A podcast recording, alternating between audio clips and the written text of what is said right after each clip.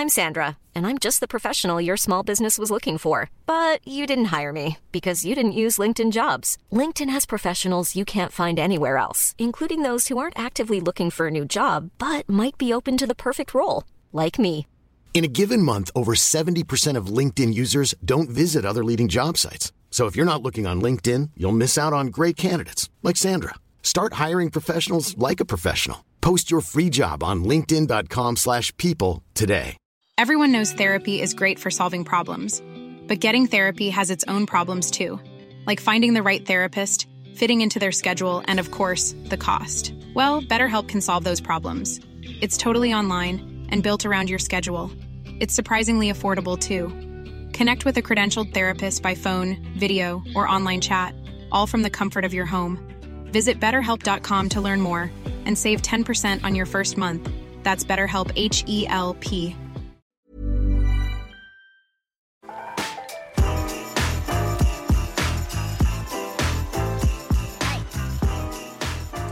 Kia ora and welcome to the Aotearoa Rugby Pod. It's World Cup time. We've been waiting for so long for this. I, I, feel like the excitement is palpable in the studio that we're only seven days away from seeing the All Blacks play France. it's going to be an absolute cracker. So, with that being said, there is a lot of games and there's two months worth of tournament to do a bit of a preview show for.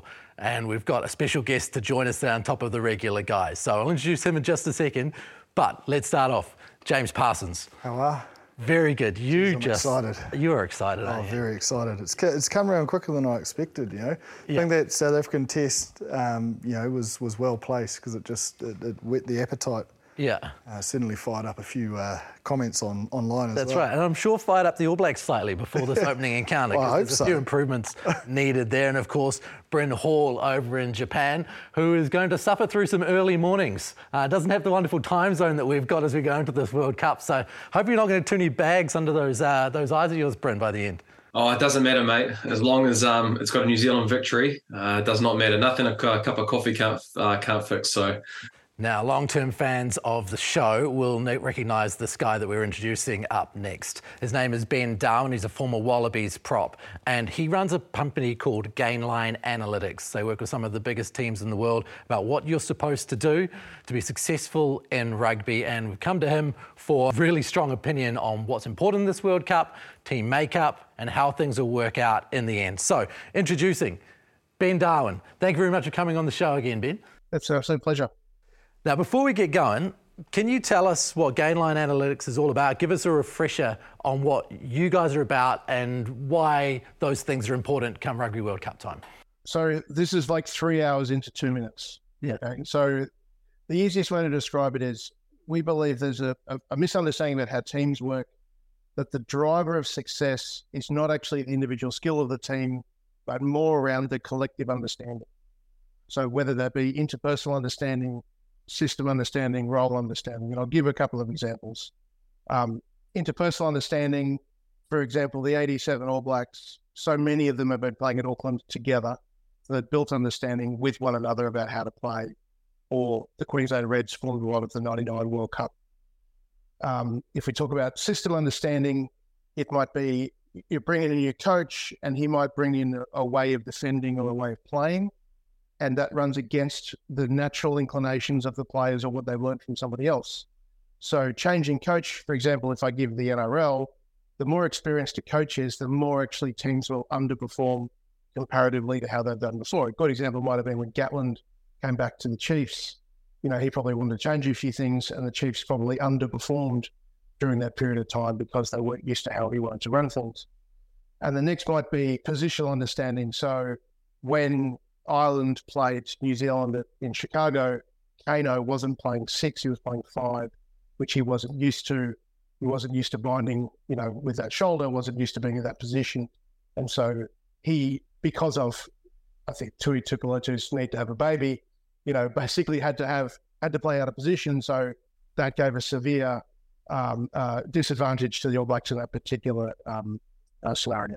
This is the cohesion analytics methodology. That's what you just explained to us? Yeah, amongst amongst quite a few other uh, forms of systems, but fundamentally, We're not looking at the skill, we're looking at the level of understanding. It doesn't really matter who's in your squad, it's about how your squad understands what you're trying to achieve. What we're saying is that the, the individual skill factor might make two or 3% difference.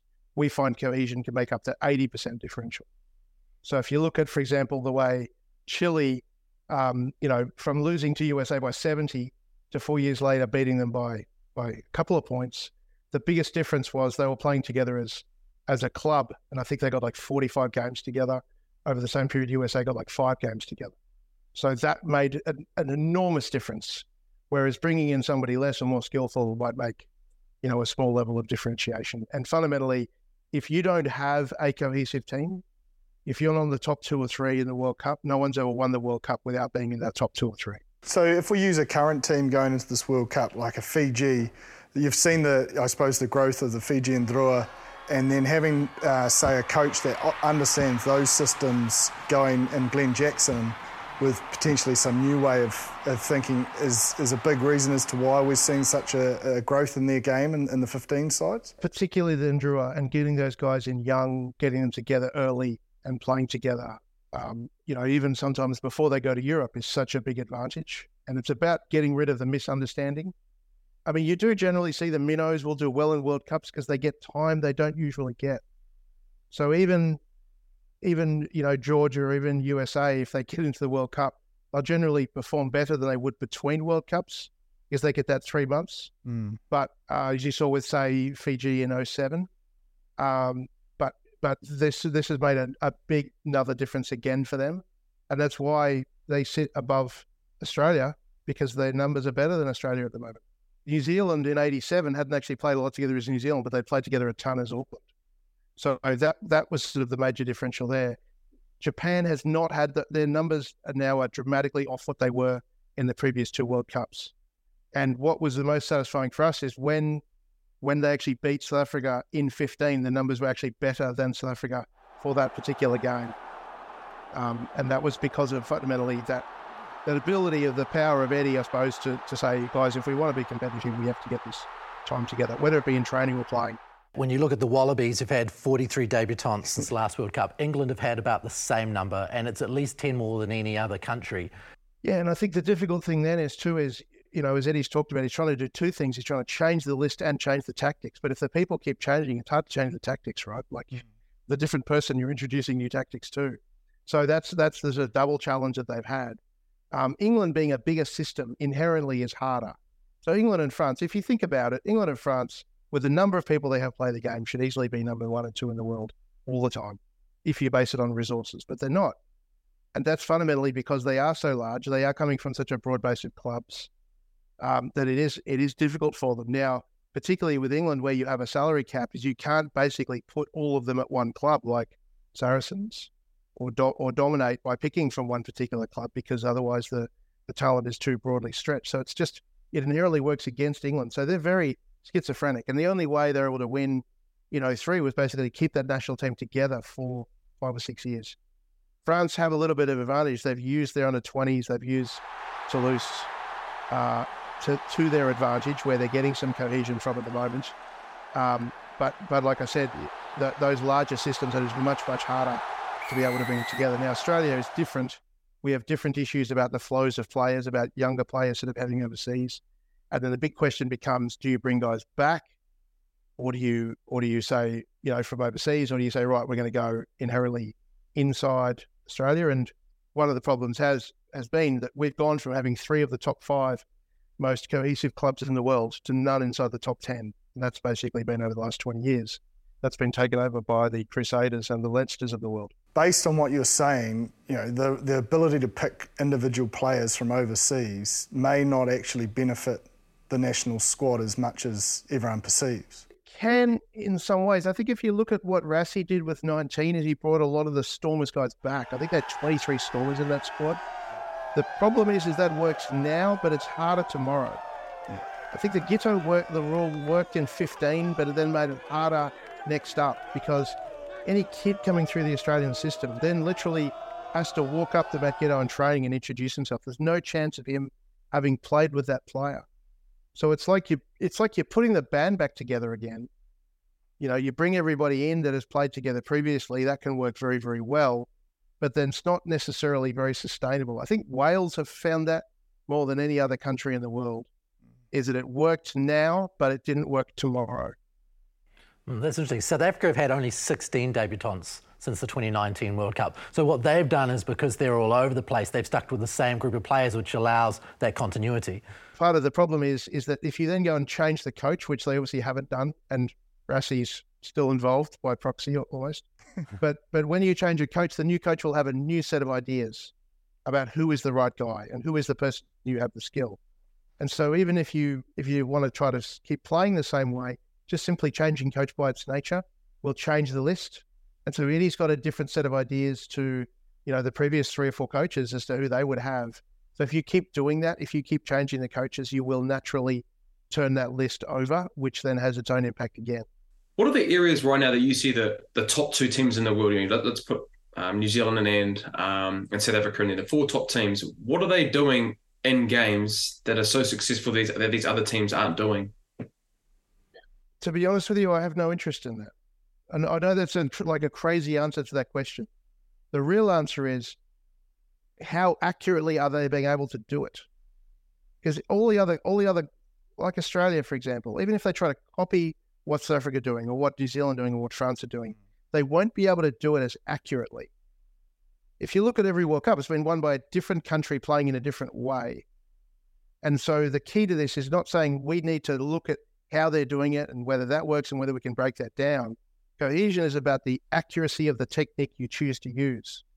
So, I mean, for the Springboks, their tight five or the tight, tight eight has more cohesion in it than the entire Australian team at the moment. So they can, they have an ability to use their forwards, to interchange those forwards. They have power there, and to use that to their advantage. But but we don't really focus as much on the tactical because, you know, 07, 07 Springboks were kick, you know, uh, contested a line out. That was their strength. You know, all sorts of different teams have different strengths and weaknesses. It's not so much about the, the tactics, it's fundamentally whether they can do what they want to do accurately or inaccurately. And that's what Eddie talks about a lot at the moment is he can't get them to sustain what they want to do for long periods of time. Possibly in the situation he's found himself in, that was possibly never ever possible. The team Australia had at the end of last year was was was different and then the team we have now is different again. And so the cohesion is not moving in a direction that's probably going to be fast enough to get to the point where we're capable to to win it uh, directly now. What we what Australia would require to probably win this World Cup would be a mul- you know things things to go right for them as, in terms of against the grain, but also multiple injuries on multiple fronts to multiple teams. If you add Warren Gatland into that same equation, I find him quite interesting because you're bringing back a guy who knows that system, who knew, who knows plenty about Wales and the players there. Yeah, and I, and I think that this is really built upon what's gone on with Welsh rugby for the last, you know, 10, 10 years. You know, he has not been able to turn it around straight off the bat. But I think one of the things that did happen during that period of time, um, a piece on Twitter by um, uh, Hugh something. I apologise, I can't remember his last name, but he was he was looking at the the amount of turnover in the centres for Ireland, so of Wales, sorry, which has just been quite stark, as as it was actually for New Zealand heading into 19. You know, they didn't really get continuity at, at 12, 13, which they're starting to get now, and obviously really had through to through to 15. Um, but but Gatland knowing the players, he'll tend to return to what he likes. Um, but again, the, the the fundamentals of Welsh rugby right now is is it's not built to be sustainably successful. Mm. I'm going to jump on that 12 13 because it's, a, it's an area of interest, especially from an All Blacks point of view. If you look at Jordie and Rieko, how are they placed going into this tournament as a combo? Be- better, better than than certainly New Zealand were headed into 19. It just felt like they could never quite decide what you what you want to do. Is I I won't go into much. Of it. I was obviously can't go into the data too specifically, but what you want to do is basically 18 months out for the tournament, decide who you've got, and then and then hold to that group. So basically, everyone who's won a World Cup has been able to do that through different means. But if you're if you're chopping and changing late into those positions, particularly uh, the the key positions, um, it's not prop, unfortunately. Um, that that can that can absolutely derail you it's new combinations. I mean, I think in the last World Cup in 19, we ended up with Jordan Petaia, had had never played with his centre partner in a World Cup quarter final. Like that was literally their first game together. And so I think Matt To'omua was talking about how during that World Cup they were chopping and changing quite a bit, and they could never get to any form of detail. It's more like it's almost like a barbarians game. It's like let's just do a couple of runs and you know see how we go. And I think if you look at England in in the 15 World Cup too, trying to introduce a new player into a new sport, into a new position at the same time, made things pretty difficult for them. The nine and ten combination is is massive in terms of rugby. Where do you see the most the, the strongest nine and ten of the com- of the competition? You have to think, um, you know, Gibson, Gibson Park and and then in the ten as well, um, with um, with Sexton would be probably one of the major ones that would be successful. Yeah, absolutely. And I, and I think what we're actually looking at this a couple of weeks ago, and we're looking at Ireland, and we were we were changing the combinations and seeing what that would do, and only a couple of the combinations for Ireland would go wrong, because you've got guys who are actually you know coming out of Leinster, because you've got guys who've been at the national team together extensively. Um, and I'm going to get my names wrong here, but like if you jump back to Conor Murray, that's not a problem either. You want to get to this position with any country whereby you've got two good choices to make. So, okay, we can either go with Gibson Park and Sexton, or we go with the Conor Murray and Sexton. Both of those are fine, right? If you go with the backup 10, because he's also from, from Leinster, that's also fine. So it's it means that when things go awry, we actually call this um, uh, uh, uh, white bait, the white bait scenario, right? Which is when things go horribly wrong, who can come in and jump in? White bait redundancy, sorry, we call it who can come in, who can jump in so that it doesn't go so catastrophically wrong. And that's literally what New Zealand got back to, right? Their attack was awful in, in that final, but that was enough. That was enough against France on that day to get it done. And, and they had enough cohesion, had enough understanding, and, and Stephen Donald was able to kick goals and it was able enough to survive. Some a country like France, once it goes beyond its starting combinations, its redundancy goes out the window. They don't have that as much. Mm. Springboks have got it in little bits. So some countries literally have to keep the same 15 going again and again and again in order to get a chance to be cohesive enough to win the tournament.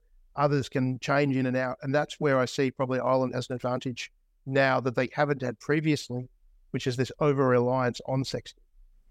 Mm. If you apply that to, say, the All Blacks, where uh, Cam Roigard has suddenly come into the fold, you know, you've also got Finlay Christie and I suppose Brad Weber outside of the squad. Would that would that affect the way that you would make that selection on the bench? I mean, Roigard obviously brings a lot. We saw against the Springboks attacking wise, but you know, when push comes to shove, he's only played a couple of games. Yeah, and, and it's and there's experience and there's also shared experience, and I think that's probably the focus we have on. I mean, you, you're a bunch of guys asking a tight end problem about half. I think they've obviously come gone a long way south, but no, um, I, I just really look at it from a numbers perspective. And it's a case of saying, okay, we want to bring in a new guy. How far out from the tournament do we do it? If someone is so talented, do we hold off on that guy? Do we go back to what we know? Or do we think the talent is worth it? And if it is worth it, how many games can we get into them? I mean, uh, Smith is is for me easily the best nine. I think he's much better than Dupont. I think he's easily the best nine by quite some distance. It's just a case of how far do they drop off? Why do you say and, that? And if they, I just think the quality of his pass quality of his pass off the deck is is much better than Dupont. I think the, everything's just so much sharper, so much faster. Um, I think Dupont is is almost like more of a classic French and almost like a fly half in some of the decisions he makes. But but you know, like again, you're asking a prop, but but this is my this is not only from a relationships perspective. I just think Aaron Smith is the sharpness of his pass is easily the best in the world. If you look at Roigard, and and would it make sense then to pick him because he's got his Hurricanes captain at number eight. He's got his Hurricanes midfielder and, and Jordie Barrett. Those are quite key, influential people with that connection piece, and they're not they're eighty minute players. Mm. Whereas Christie probably doesn't have that connection with. There's no sort of blues players right. in and around that yeah. that area. Yeah, one hundred percent. And you see this. I'll give you an example of this um, from State of Origin. So a couple of years ago, you know, Queensland was easily the most cohesive team in state of origin, two teams, because they're all the Broncos, Storm, Cowboys. And then they brought in Daly Cherry Evans, who's an amazing player, but he came into basically the Storm spine. Mm. and he didn't perform well down here in Melbourne, and and they lost the game. So instead, the next game they went back to Cameron Munster. So it was technically his debut, Munster for Queensland, but because he'd already been part of that Melbourne Storm spine, understood all the plays, he came on. I think they won by 30 and he got man of the match. So if you look at the squads then, you're obviously talking about Ireland probably being at number one. How would you rank the other the other three out of France, New Zealand, South Africa in, in that kind of way? The numbers are all relatively similar. I think they all have teams that are capable of winning the tournament with their best team on the field. I just think that France are more fragile because once they go away from that, once they go away from their starting 15, their numbers will drop off quite quickly. I think you saw that when they brought their team down to play Australia in that three test series, which Australia won. Um, they they really struggled when they jump outside of that. Uh, if you look at the All Blacks in say 067, I'm going to be wrong about this, but I think there was a time when they made 14 changes after beating Wales by 30 and then they beat Ireland by 40 um, like this was on a Northern November, November tour, that that All Blacks is gone. You can't do that anymore. You have to be much more. Um, uh, uh, you have to be much more fickle in how you change the team, because you can't. You don't basically have two starting 15s that can destroy everybody, and that's a that's the nature of of how much, for example, the Irish have improved, the Scottish have improved. Everyone is more cohesive now. It's it's you've got four or five countries in the world. Scotland are now remarkably well built and are capable of doing something at this tournament. Um, so I would actually add Scotland to that to that five, um, and then there's there's one or two that might have a reasonable team in the bank if everything goes goes accurately for them. But you know, anyone that tells you who's going to win the tournament is guessing and hoping. We don't know until we see who's going to play on the field, what jersey they're going to play in, you know, um, who they're up against, what what the numbers that team and then we kind of go, okay, well, we can see where this is more likely to go. So then, if you look at the All Blacks, for instance, and the way that they've built their team, I suppose looking back to 2019, where we saw this Mo'unga um, Barrett 10-15 combination, do you feel like they're in a position now where they've they've had the consistency and they've got those those appropriate guys to, to base their game around that and be successful? So the number one answer to that question is always going to come down to what does everybody else have? The All Blacks are in a better position than they have been since 15, but there are other countries like Ireland that are in a fundamentally much better position themselves.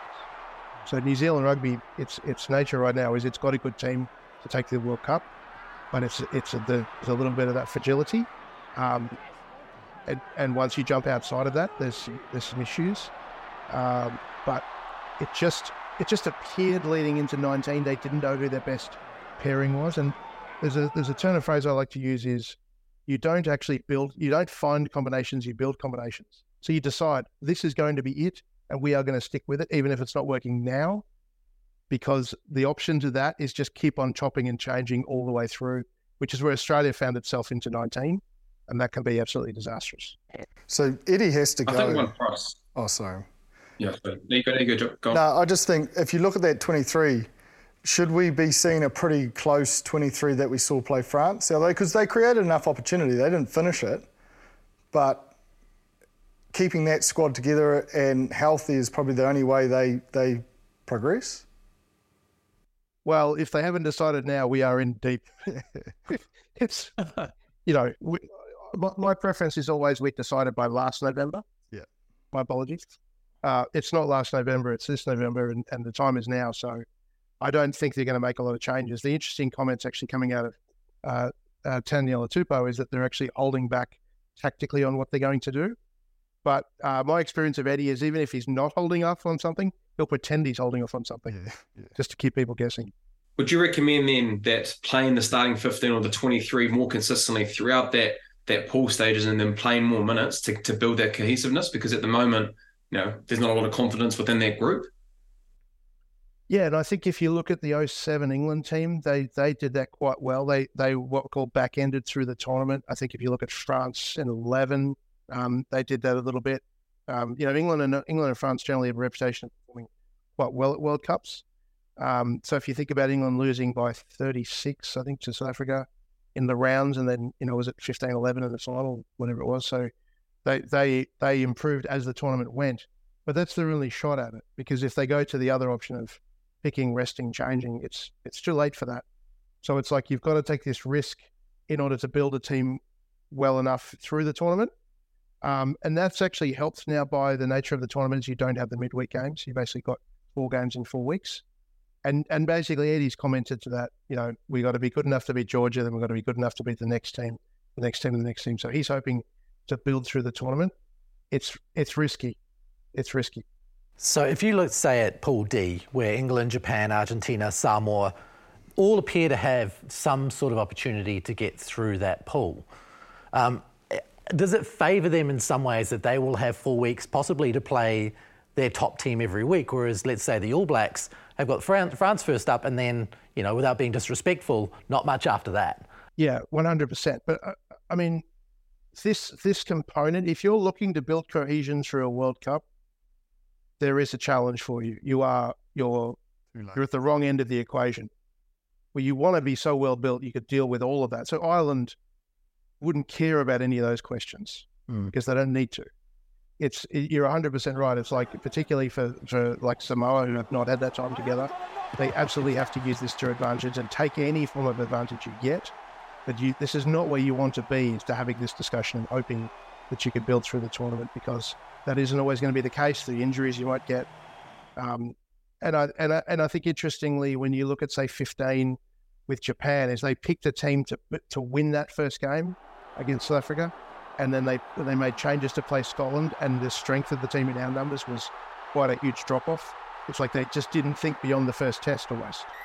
I'm not saying Eddie doesn't think beyond first test, of course not, but but it's it's really really important that you you you can be able to pick your best team at any one point to win a game you have to win. And then Ireland, for instance, will finish their pool play against South Africa and Scotland. So they're getting into a point where they're playing two super crucial games leading into the quarterfinal. Yeah, 100%. The, the thing that can derail Ireland at this point is too many injuries. If they get, they can deal with a couple, they'll deal with Cian Healy, no problems. But it's just when they get beyond that, that then starts to be the biggest concern.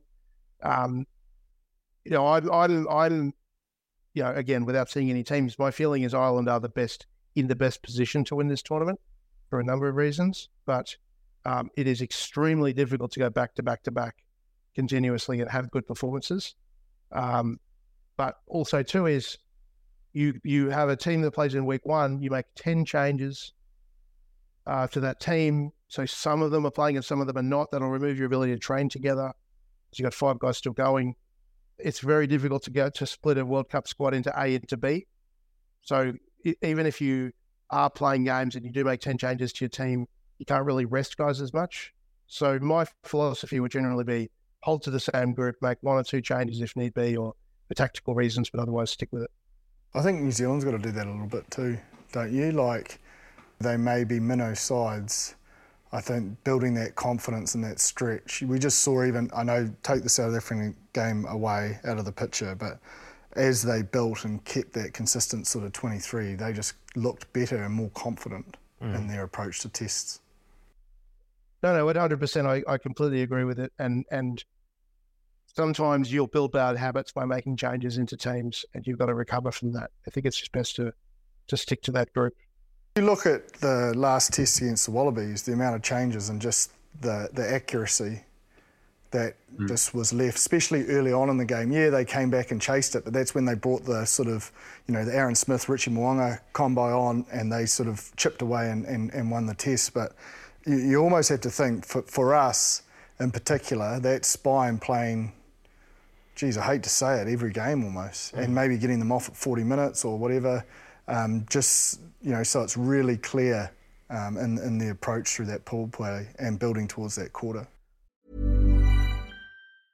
Hiring for your small business? If you're not looking for professionals on LinkedIn, you're looking in the wrong place. That's like looking for your car keys in a fish tank.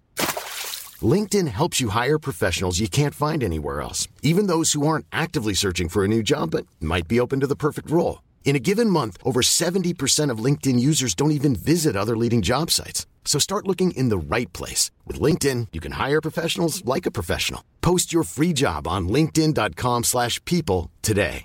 Everyone knows therapy is great for solving problems, but getting therapy has its own problems too like finding the right therapist, fitting into their schedule, and of course, the cost.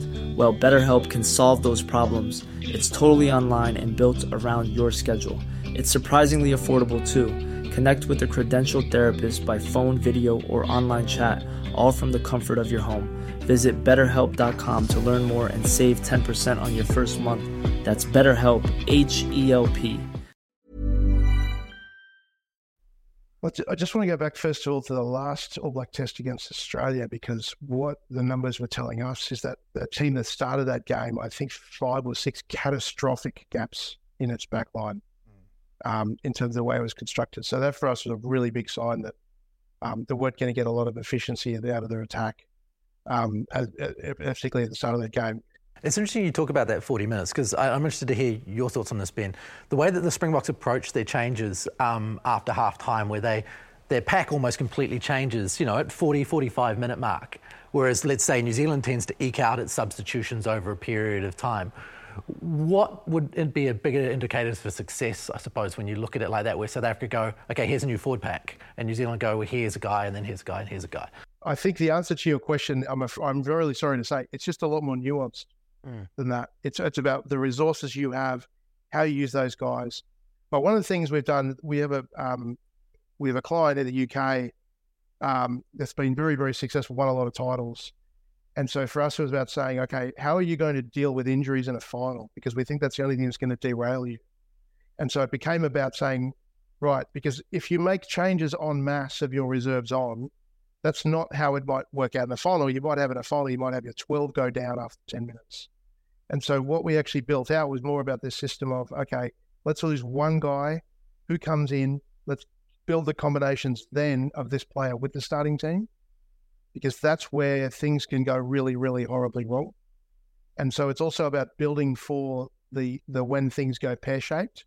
And this particular side, it played in its final. That exact thing happened, and they got through it as they had three injuries in a final early, or lost guys earlier before the game started. But they're able to work through that pain and still be able to perform to their best. So the first question I'll be asking with the All Blacks is, what happens if your 13 goes down after three minutes, how are you built for that scenario? And how is your bench built for that scenario? Um, and then let's work out the rest from there.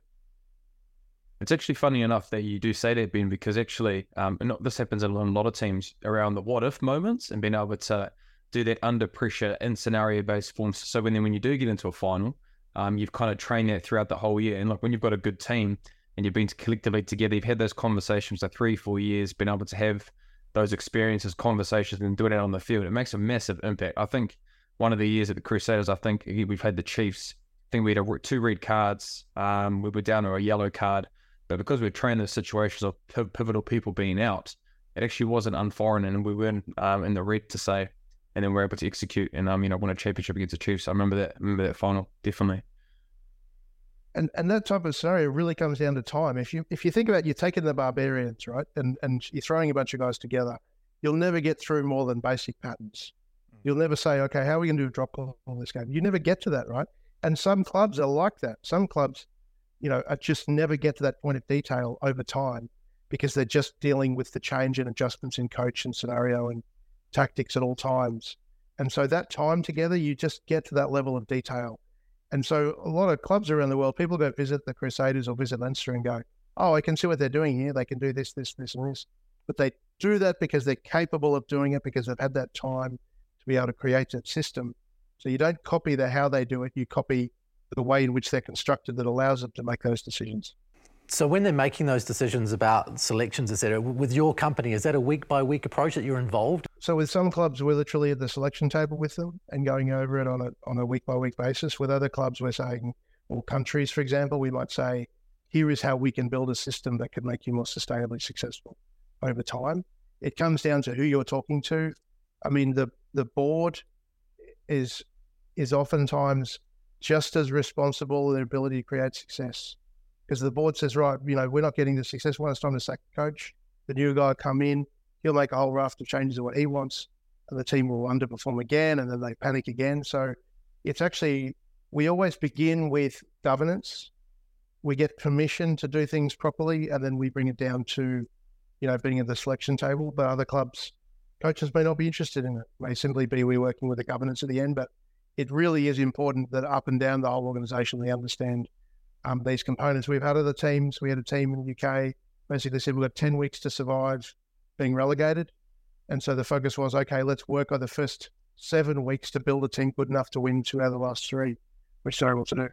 And do you find, in the most part, people are quite receptive because it's quite a new age idea in comparison to the old school kind of, you know, coach selects his team based on what he sees on the field kind of scenario. We've we've talked to guys like Bellamy, Arsene Wenger, um, uh, uh, Wayne Bennett, and the old guys get it straight away because they'll say, you know, I know I'm not the only reason for success. Oh, my daughter's just stormed into the room. Um, I know I'm not the only reason for success, but I hope, hello, my love. Um, sorry, guys. I, I, I, hope that I can, um, you know, be able to replicate it on a continuous basis. You right? Um, but what I would say is, we've certainly had scenarios where we've upset people. We've sat down with a coach and said, to be honest with you, you probably should have won more games. And if their narrative is about them being a successful coach, they struggle with that. What do those meetings look like? What are you telling them mostly?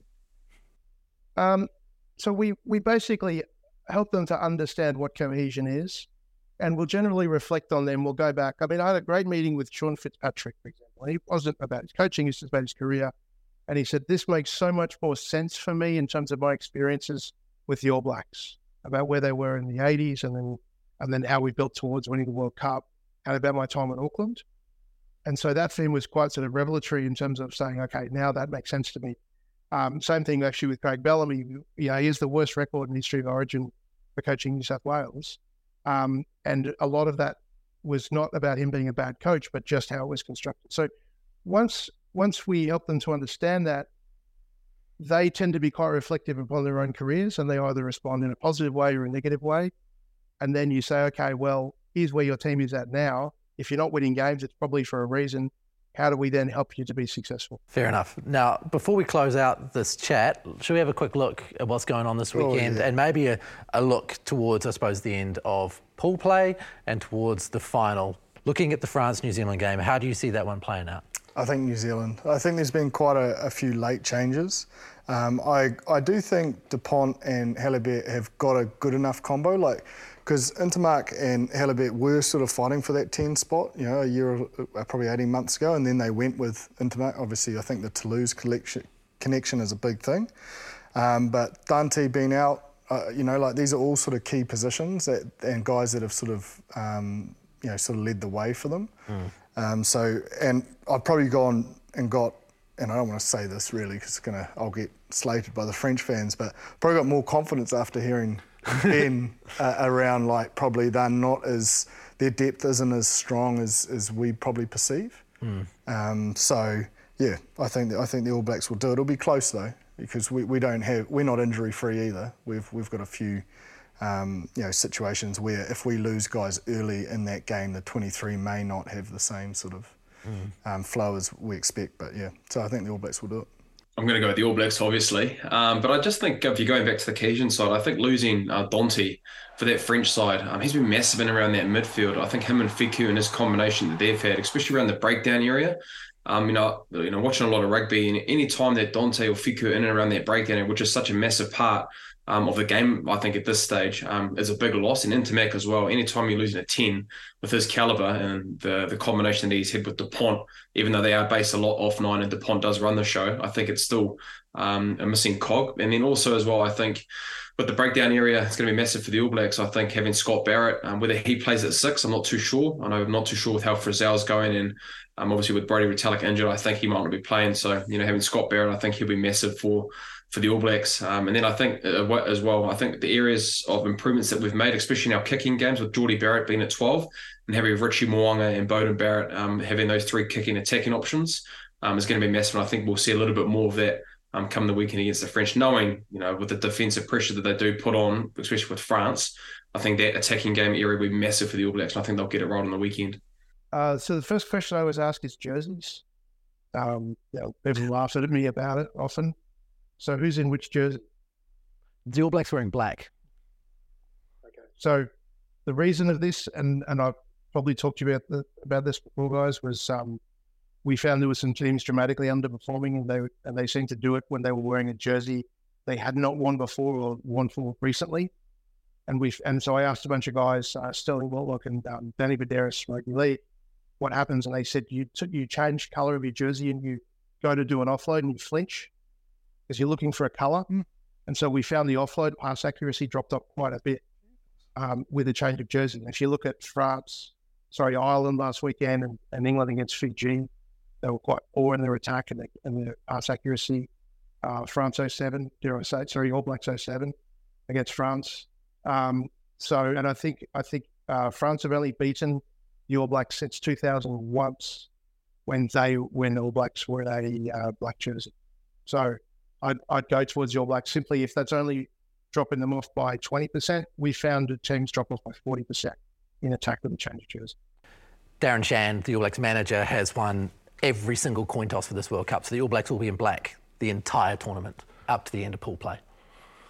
It's kind of helpful. I didn't. I didn't know it came down to a coin toss or Darren Shand holding seven coins under his pocket. Who knows? find that.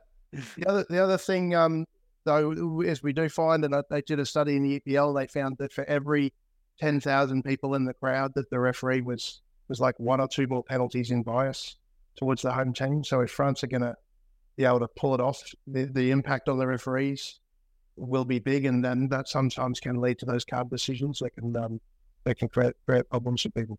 The other game from the weekend that's a really big one is the Fiji versus Wales game. Um, obviously, that could change the face of this pool, and given the form that Fiji had against England, there's a lot of people talking up their chances of not just making the quarters, but possibly making it the whole way into the semi finals. Ben, should we start with you? How do you see this game playing out?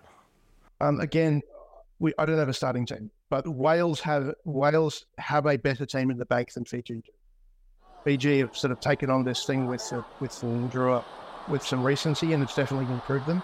But I would say across the park, there'll be more gaps in the Fijian team than the Welsh team.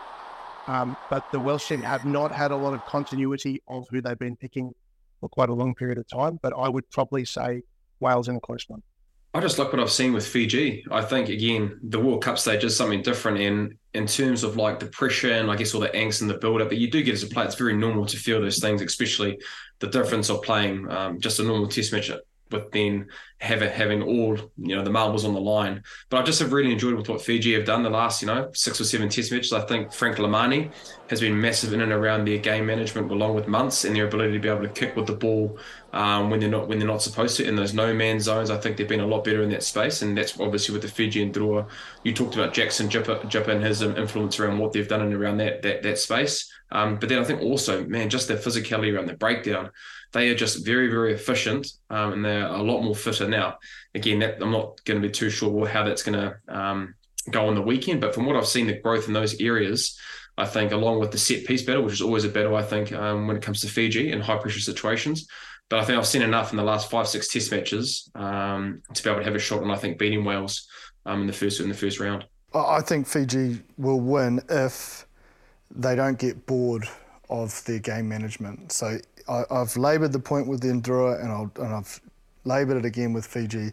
Every time I think it was they had two rucks in their 22 and about seven uh, um, other ones, so 10 rucks in total in their own half. Like they just did not play rugby. They did not chance their arm when they beat England. Drua were the same when they beat the Crusaders. They didn't play in their area. So if, if Lomani and, and Muntz can get that game management and not get bored of it and you know just keep persisting of wanting to play that territory-based game, and then when they get in their half, play with instinct, play their natural game. But if they start trying to chance their arm from deep, I would I'll be concerned. But I, I think if they can if they can do that, they'll beat them. The only way I see um, Wales. Um, having a chance is probably Gatland's strength is, is his rush D, which is which is hard. But you know, they, a lot of these players he has brought back and they've played a lot together. But if they get it right and pressure the Fijian skill set and not allow them to win those collisions, like how you get a good offload is you actually it's the ball carrier first, winning the collision, getting through it, and then finding. If they can shut down that time and space and not allow that momentum of the Fijian carriers, um, that'll give them a, that'll give them a shot. And when Gatland had them humming, that was their big strength. Yeah, yeah. Right, okay, well, those are the two big games from the weekend. Let's have a bit of a broader look. Let's go quickly through the four pools. Let's start with Pool A, Egypt. Who are the two? I mean, do we even have to talk about this? The two teams that you got out of Pool A? Is uh, New Zealand and France. Yeah, consensus on this. In, in, what order? Well, I've just picked New Zealand to win, so New Zealand, France. New Zealand first, France second. New Zealand, France from Bryn. Oh, that. That basis, yeah, I've got to go for New Zealand, don't I? Yeah, and from you, Ben? Yeah, yeah, New Zealand, France. Okay, Pool B. South Africa, Ireland, Scotland. I think we've already got everyone's take on this earlier in the show, but the order um, of the two? I well, I'm questioning it now after listening to Ben, but I'm going to go with what my gut was, and um, I've gone South Africa to win it, yeah, and and Ireland to come second. Right. I'm going to Ireland, Ireland to win it, and South Africa to, to go second. Um, but man, Scotland, geez, I know they're in they're in a tough draw, but man, I really enjoy the way they play. And the, especially in a lot of games I've watched them this year, their first half, especially in the, the lightning quick ball that they've had in some of those test matches, um, if they can just get it right and situationally um, get the points when they need to, when they have those opportunities, would not be surprised if they slipped into second and beat one of these these teams of South Africa and Ireland. I actually think it's going to be Ireland Scotland. Wow. I think that it it could end up being, um, you know, teams having two, you know, one win against each, so coming down to points differential. I just think Ireland have the accuracy right now to beat the Springboks. And I think that the Scotland actually defend really, really well. And if things go awry and um, the, the South Africa, they could get it done. I, I see Ireland beating Scotland, um, but I just, I'm just not sure about South Africa. I think they're going in way too confident. I think things haven't gone wrong for them yet. And If they do go wrong, it will go really wrong. I think Scotland could get over them. Great for the comment section. Oh, that is going to be glorious. Great for the comment section. You've just taken Fantastic. the heat off me for a week. Thank you very much. just remember that I picked South Africa to win that, win that poll. All right, the South African fans in our comment section are always quite strong in their opinions, uh, Ben. So, yeah, we certainly copped it after the All Blacks lost to South Africa and uh, the opinions about why that happened. Beautiful. Moving on to Pool C, uh, Wales, Australia, Fiji, Georgia, and Portugal in that pool. Where do you see that going, Ben? I still see uh, Australia, then Wales. I think Fiji are going to go really, really close. Um, I think they might get up over one of them, but I think that if you then have to go to the other games, Australia and Wales will tend to dominate them a lot more, and so it might have to come down to for and against. I don't think Wales, I don't think France have a good B team. Sorry, I don't think Fiji has a good B team, and so they may struggle in those actual um, those secondary games. So I'm saying Australia, Australia then Wales, with my uh, Australian uh, Wallaby jersey behind me. Fair enough, Bryn. I'm going to go Australia, but I'm, I'm going to go Fiji to finish second. I think Aussie will win it as well. Um, I don't know why. I just, I just think um, I, s- I- I saw enough in that French game to, to see the options created. They'll learn a lot from that, um, and I think Fiji. Fiji as well. Yep. There's a lot of chat about Fiji all the way through to the semi-finals. It's been the, I suppose, a talking point on everyone's lips over the last week or so. Let's look at Pool D, arguably the most interesting pool, given you know who really knows what's going on with a couple of these teams. Uh, England, Japan, Argentina, Samoa, and Chile. What are you picking? I've got Argentina to win it, Samoa to come second. Right out. Yeah, I just think there's a lot of international experience in that Samoan side, and they've actually played a lot together, I suppose, through you know when they're coming through at a younger age. Um, you know, they've got some really good coaching. But I really think Tom Coventry um, is outstanding, and, and Tana Umaga and, and Mapusua as well. Um, so I think they're they're tactical now, and we saw, you know, I think Lemma executed it pretty well against Ireland. You know, they had opportunities to win that game, probably should have. Um, so yeah, I just think looking at the other teams' form coming in, um, I, I think I think Samoa will be the side that grows the most by having the time together. You bring up an interesting point, Ben. Um, consistency with coaching. Let's say Tana Umaga and Tom Coventry worked together at the Blues or worked together at the Blues. How important in comparison to say A lot you of know, Blues players in the Samoan yeah, side as well. Yeah, yeah, and and you look around and we talk about the consistency of players coming from Toulouse or you know the '87 All Blacks being from Auckland. Uh, What about that coaching piece? what you don't want to have is you don't have overlap, overlap of ideas and overlap of philosophy. So generally, your coaches, you coach together, and you get a sense of okay, here is my domain, and here's where it stops, and here's where the next guy works, and here's where he stops. So that you, um, and what you don't want to have is mixed messages uh, towards a group because that can really create huge amounts of ambiguity. So I think, yeah, um, that can be massive. The way we fundamentally look at coaches is we look at the systems of information. And so if a coach comes in and he wants to change how something is done, it's the unlearning that's the really hard part because under pressure, they'll tend to revert. Um, one thing we found interestingly was that after 30 minutes, England probably give away more points than any team in the world in the top 10 because I think they revert back to what's happening for their club. So they kind of just tend to fall apart later on in games. Um, so, yeah, so I, I definitely think it, it, actually, interestingly, the way I describe it is sometimes a paper bag is more effective than a coach because at least a paper bag is consistent. So sometimes in a World Cup, it's better to have nothing than it is to have something that's going to influence the team.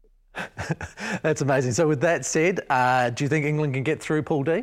If you take their form, even though no matter bad, no matter how bad it's been, if you take that Jersey argument into that Fiji game, they of course were, you know, pretty awful, but they should improve through the tournament. So I think, as much as it pains me to say it, I think England will probably uh, get into the top two of that pool. And and Argentina is a really interesting one because they've basically got this this Jaguares group that was part of them and is part of some of them, but not all of them. So when that group tends to play, they do really, really well together. What they're having difficulty with now is transitioning the new players in. I think that really peaked literally the year they got rid of them and they beat the All Blacks in um, in Parramatta. But now that's starting to sort of fade away out of their system. So they are very, very capable of on their day putting together a really good performance, but very difficult for them to do it consistently through a tournament. So I'm going to go with England to top the four and then Argentina. Yep, I'm going to go Argentina and England. Um, haven't really got an idea around who would finish first or second of those two. Um, but yeah, I just think England will find a way. Um, everything's telling them that they shouldn't be there, but um, World Cup experience, a lot of guys have played in big, big, big moments of big test matches. Um, so for that, I'm just thinking England and then Argentina as well. I think Samoa will go close, but I think just with what Argentina have done the longevity that they've played together, the consistency of performances that they play in the rugby championship. Um, it all comes together, and I think um, it gets gets the job done. And with Samoa just missing out, I think they'll get a scalp of either England or Argentina, maybe one of those two teams. Uh, but I just think Argentina will um, will pip through, and England as well. Jipper, who wins the whole thing? I've got France, New Zealand in the final. New Zealand to win. I do want to say in the semis, I've got France to play Samoa, New Zealand to play Argie. You're basing that on Samoa beating, beating Aussie. Beating Aussie. Yep. Solid. It's happened before. Yep. In Australia. I enjoyed this little process. Yeah. it's quite entertaining. Brendan, what about you? Funnily enough, I actually went the same. I went with New Zealand um, playing France in the final. And of, of, course, I'm going for New Zealand. Oh, that's not what but, you um, said. That's not what you said. It'll be It'll be hostile. That's not hostile. what he said. There's been a the, switch up. Oh. If we get to the stage, if we get to the stage where both of us are in the final, yeah, I just think I think we pull through. Okay, what's happened in the last hour that's changed yeah, your mind? Uh, ben. ben. Ben changing me the cohesion and telling me that parts are no good. They're there for they're there for the taking it doesn't take much because that's outstanding. This is unprecedented. He was going to do an unprecedented thing and pick against the All Blacks all through last year, Ben. Even when the All Blacks were awful, oh. it didn't matter. He was still picking them, which worked out at Ellis Park. But all, all the same, good to hear. What about you, Ben? I don't understand why people are not picking Ireland to win the World Cup. They're the best team in the world. They they they've been the most accurate. Um, they've been the most consistent I think people are going with what's happened before with them. And, you know, Ireland's been growing now basically in their performance for the past 25 years. But if you look at it, that they are a reasonably cohesive team, it means between the World Cups, they're at their peak and it looks like they sort of fall away. But it was also to do with other companies, other countries peaking. But I just think the way they're built at the moment, if things go right for them uh, and right for everybody else, they'll win it. I think things have to go badly wrong for them and right for other people so I think it'd be Ireland over over New Zealand or It will be a very good night in Dublin. I'll tell you that. I was there when they beat the All Blacks in uh, in the USA, and then I was there when they beat the All Blacks in Dublin for the first time. And both nights, out with the camera at two in the morning, getting interviews with Irish fans was a process. Entertaining. it was entertaining. Probably needed a lot of editing. Absolutely. Okay, one last one to go with. Player of the tournament, Jep. Who do you see? Richie Mo'unga for me. Yeah. I reckon he's been given the keys. It's his team, and history shows when that guy is given the responsibility of taking charge, he's been very successful everywhere he's gone. So if I'm going to pick New Zealand to win it, yeah, he's going to have to play a hell of a tournament. Makes sense. If we're going to keep with the All Blacks, um, obviously because I've picked them. Yeah, okay. I've picked them. Yeah, oh, so has your uh, pick for this Barrett. changed? So what was your pick before and, the show started? Early. Um, I had Scott Barrett. I had Scott Barrett um, being massive for the All Blacks, but then I think also I've also got uh, Jamison Gibson Park. I think Jamison Gibson Park is um is probably one other guy that I think um, will have a massive part to, to play. If, if Ireland end up do winning, I think with Sexton's, Sexton's been a big part of this Irish team. But I think Jamison Gibson Park's been the, the focal point of the reason why um, that Irish team's been so good. So those would be the two players. Right, yeah. Ben, yours, please. so I'm going to give you two answers. One, I think Aaron Smith will be voted as the best player in the world, but I think the best player in the tournament is Tadhg But then we never get voted player of the match for anything.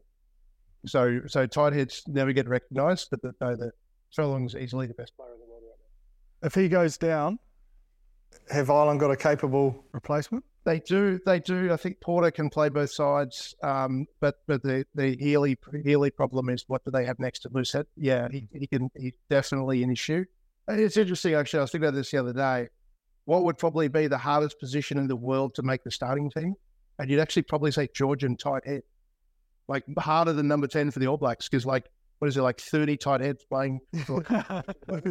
There's more tight heads that can play for Georgia than any other position in the world. so, uh, no, I, I think, um, I, I, think, I think Smith, like I said earlier, his passing is easily the best 29 in the world, and and I think they're, they're depending on him so desperately. Their attack is just entirely different. Well, hopefully we get to the end of the year, you know, and everyone's open-minded enough to give a tight head prop oh, player of the year. Well, Brodie Retallick's the only tight forward to win it, right? Yeah. What was that? 2014. It was a few years ago. So maybe we should start a campaign. Well, I'll tell you what, this man speaks a lot of sense, yeah. even though he's picking Ireland to win it. Um, he, has got a back. He's got a back a player to lead the charge. Absolutely. Okay, well, Ben, thank you very much for all of your insights once again. Really appreciate it. Really cool educational experience oh. on how your business works, how you think, and what might just happen in this World Cup. Thanks very much, guys. Really enjoyed it. Awesome. Cheers, mate. Okay, thanks again to Bryn all the way from Japan. Look forward to the 3:30 start this weekend, Bryn. Hundred percent with the All Blacks win, mate. oh, looking, looking that'll be changed by Friday. Go to the tab, hedge your bets. Yeah, it's on. oh, God bless him. Uh, excellent. Well, I look forward to the WhatsApp group um, after whatever happens this weekend. To yeah. Um, Chipper, thanks Cheers. again. Thank you. And thank you to all for keeping in touch with us, whether you're watching us on YouTube, on Sky, keeping in touch with us on Rugby Pass. Thanks very much for engaging with us in the YouTube comment section again this week. It was a fun read. Please, if you've got any questions, come to us with them. We'll try our best to answer. We really want to engage with you through this World Cup. Also, go to our email, aotearoa at sky.co.nz, and we'll do our best to answer those as well. So, thank you very much for joining us. Enjoy the World Cup. We're fizzing. Matewa.